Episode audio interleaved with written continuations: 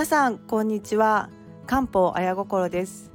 私はあの漢方中医学で人生を救われたという経験があります、えー、まあ、この経験を、えー、皆さんにお伝えしつつ漢方相談を16年やってまいりました、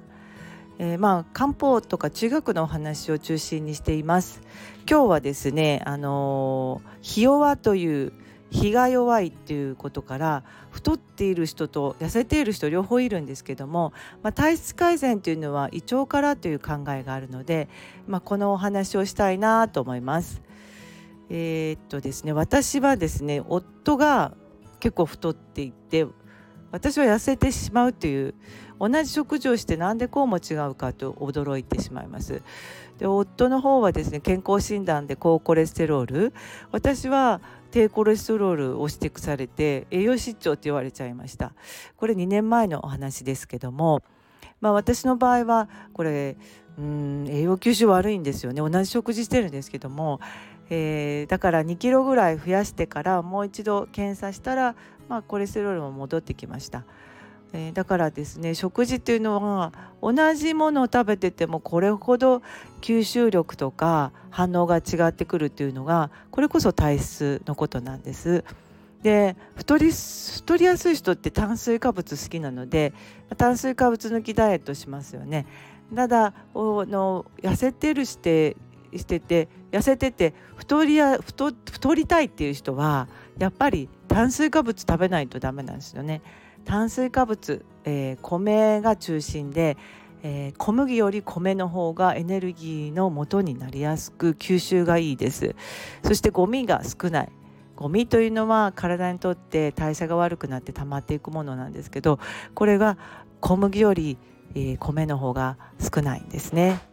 なのでまあぜひぜひ太りたい人は米を私は 250g ぐらい食べさせられたんです、えー、これは病院食で産後の貧血食は米米飯が 250g 丼1杯だったんですね。やっぱりこれしっかり3食食べたらだいたい1週間入院するんですけど産後。すごいみるみる元気になったという経験をしてあやっぱり食べなきゃダメなんだっていう米食べなきゃダメなんだっていうのがよく分かりました。えー、それとですね炭水化物だけじゃなくて筋肉が落ちる、えー、これが一番、まあ、加齢によって怖いことで筋肉量を維持するためには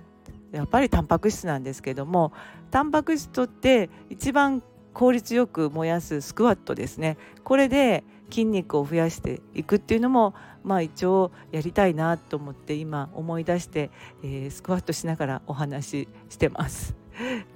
うん、なんというかどこでもできるスクワットですね。これはあの妊娠前から皆さんに一生懸命伝えてこれやるとねえっ、ー、とえー、て言うかな出産の時の踏ん張りが結構強くなるよなんて言ってスクワットを進めていました。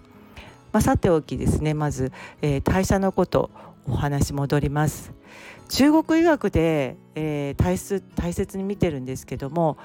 あの代謝が悪い例えば水飲んでも太るっていう水太りの方、えー、それとですね逆に私みたいに水がない痩せっぽっちの人これ同じ体質っていうことを皆さん理解しづらいかもしれないけど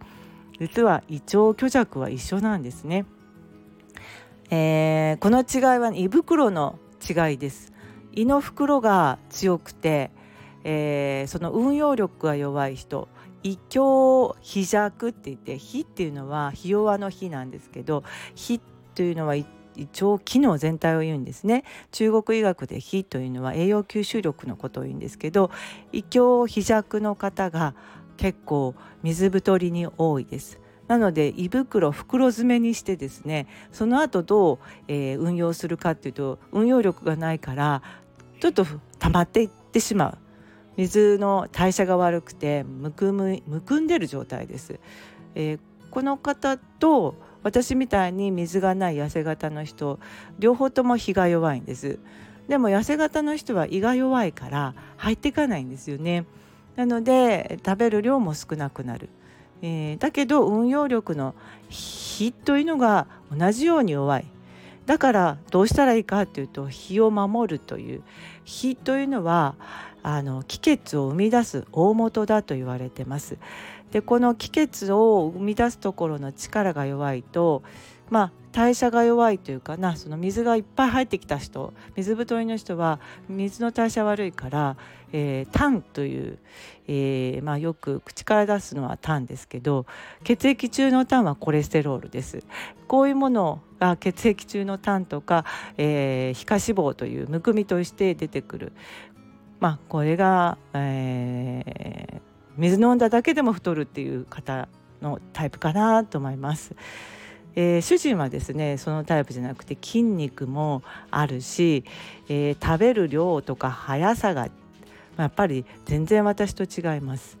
うん、だからまあ体質を見てですね、まあ、同じ食事をとっててもこれだけ反応が違っているということなので、まあ、私としては同じように作っていきますけど主人はやはり、えー、たまに断食ファスティングやったりしてもらおうと思ってます。胃腸を休めるためですね。で私もたまに食べ過ぎるのでその時にファスティングやっていいんですけどもあの私の場合は栄養を吸収を悪いので、えー、まあ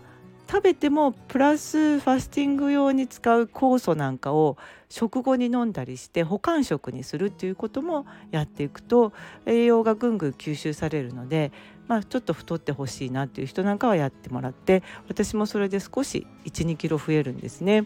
でその増え方は甘いもの食べたぷよぷよ太りじゃないので元気になる太り方っていうやり方です。まあこうやって中学っていうのはその人に合わせて体質を見ていながらダイエットダイエットっていうのは痩せるだけじゃなくて、えー、太る時にも、えー、ダイエットというのは食事の、えー、食べ方についてえ、栄養の取り方についてお話しします。え、中学というのは食養生を大切にしてるんですね、え、養生7割薬が3割と言われてます養生が食養生生活養生なのでこの辺りをしっかりお話しして漢方は本当に3割ぐらいしか効かないんだよなんていう話をしてだから食事生活変えてねってせっかく高い漢方やるんだからそうやってやってねなんていう話をしています。まあ、漢方相談ってそういうので1時間ぐらいかかったりするんですけどもあの皆さんも近くにある漢方薬局で、えー、食事私の生活どうなのっていうのを聞きながら一番近道の方法を見つけていただくといいかなと思ってます。あ以上今日は体質改善は胃腸からということで同じ、えー、日が弱いのに太ってしまう痩せるっていうことについてお話ししました、えー、それでは長くお話聞いていただいてありがとうございます。